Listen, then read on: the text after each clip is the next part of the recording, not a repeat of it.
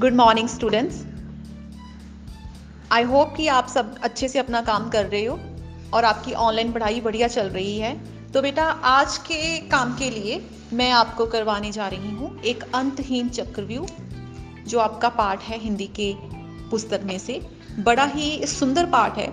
एक तरह से हम इस पाठ को निबंध की विधा कह सकते हैं, जिसमें हम निबंध क्या होता है, जिसमें हम किसी चीज़ को फैक्चुअल तथ्यों पर आधारित किसी चीज़ को लिखते हैं, वो अपने आप में उसे निबंध साहित्य में निबंध की विधा कह दिया जाता है।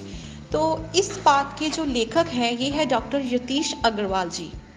ये पाठ आपके लिए शायद इस पुस्तक का सबसे महत्वपूर्ण पाठ है, क्योंकि इस पाठ में आपको बहुत कुछ बताया जाएगा।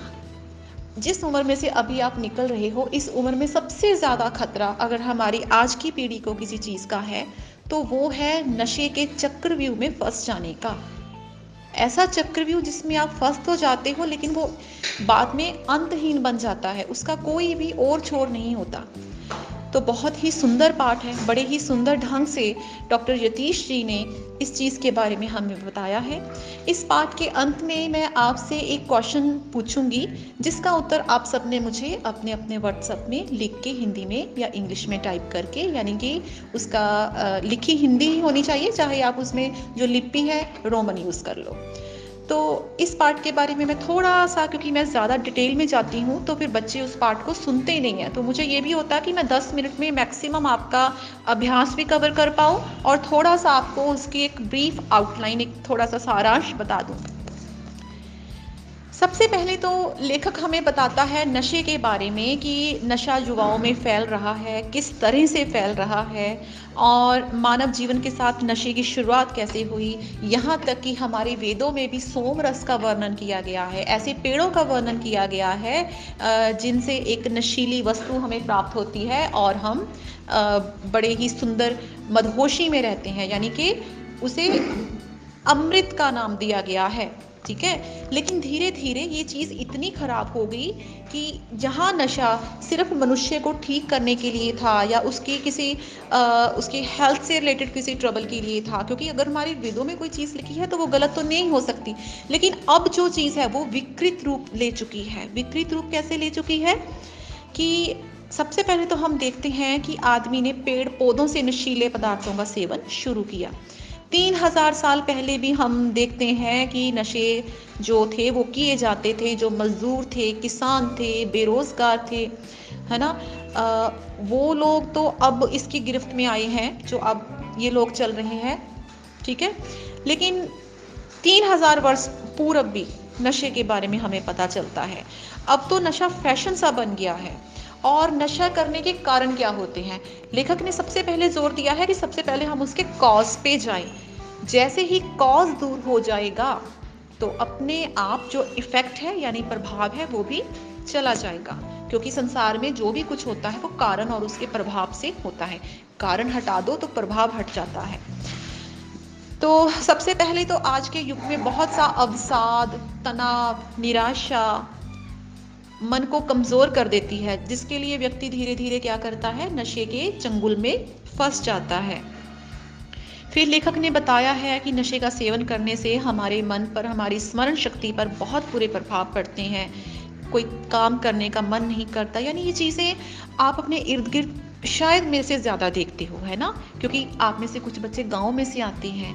गाँव में कुछ लोगों को नशे की आदत होती है। आप लोगों का कई बार ज़्यादा वास्ता पड़ता है, प्रैक्टिकली पड़ता है। आप लोग देखते हो कि उन लोगों का हाल क्या होता है। शरीर कमज़ोर होता है, मन कमज़ोर होता है यादाश्त चली जाती है। बहुत सी बीमारियाँ, सिगरेट पीने से हमें कितनी सारी बीमारियाँ लग जाती है है ना?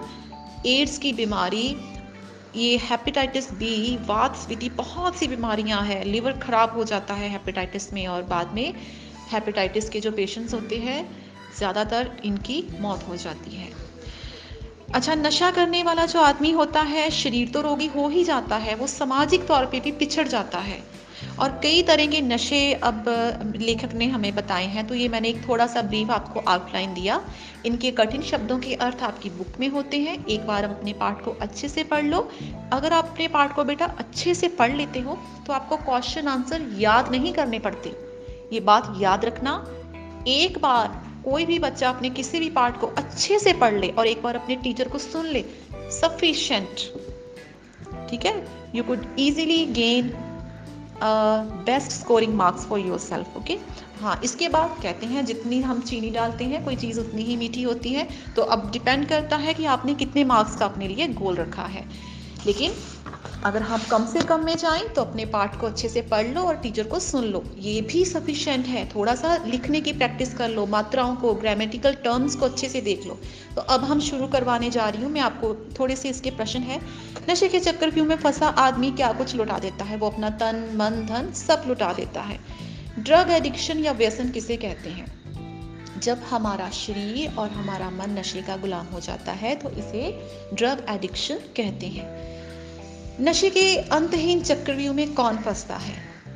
मन का संतुलन खोजता आदमी नशे के चक्रव्यूह में फंस जाता है। कोकेन के सेवन से क्या नुकसान होता है? कोकेन के सेवन से कई बार ऐसे लगता है जैसे हमारी जो त्वचा है ना, इसके नीचे बहुत से कीड़े रेंगते हैं।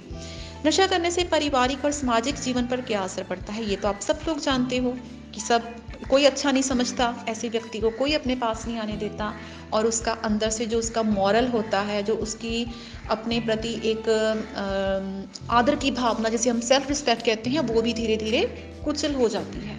नशा करने से आर्थिक जीवन पर क्या क्या असर पड़ता है? आर्थिक यानी फाइनेंशियली मुझे बताने की ज़रूरत नहीं है, जिन घरों में नशा होता है, वहाँ पर पैसे की बरकत कभी भी नहीं होती, क्योंकि पैसा कमाने वाला व्यक्ति तो खुद नशे का गुलाम बन गया। नशा मुक्ति के लिए हमारी सरकार या संस्थाएँ क्या क्या करती है? बहुत कुछ किया जा रहा है सरकारी तौर पे, गैर सरकारी तौर पे। अस्पताल है, पुलिस है स्वयं सेवी संस्थाएँ हैं, जो कि नशा छुड़ाने में सबकी मदद कर रही है।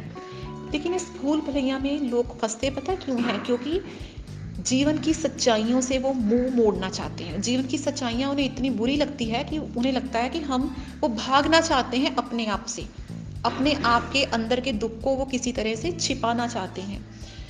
और किस तरह के लोग शिकार होते हैं? ज़्यादातर वो लोग जिन्हें पूरा प्यार नहीं मिलता। वो लोग जो बुरी संगति में फंस जाते हैं। वो लोग जो कुछ भी नहीं करना चाहते, सिर्फ़ ज़िंदगी में ऊपरी छिछलीपन में रहना चाहते हैं। जब उन्हें अपने अंदर के खालीपन का बोध होता है, वो इस चीज़ में फंस जाते हैं। कुछ ना करने से कुछ करना बेटर होता है। अगर आप कुछ नहीं करते तो खाली दिमाग शैतान का घर हो जाता है। कुछ नहीं कर सकते हो तो कम से कम अपने घर की क्यारी को देख लो। अपने किचन में बर्तन पड़े हैं, उन्हें साफ़ कर लो। लेकिन ज़िंदगी में हमेशा कुछ ना कुछ करते रहो। नशा करने से बीमारियाँ कौन सी होती है? इसके बारे में हमने बता दिया है। नशेड़ी व्यक्ति का जीवन नीरस हो जाता है। कैसे? ये ये क्वेश्चन आपने खुद लिखना है। नशा मुक्ति के लिए कौन कौन से उपाय किए जाते हैं?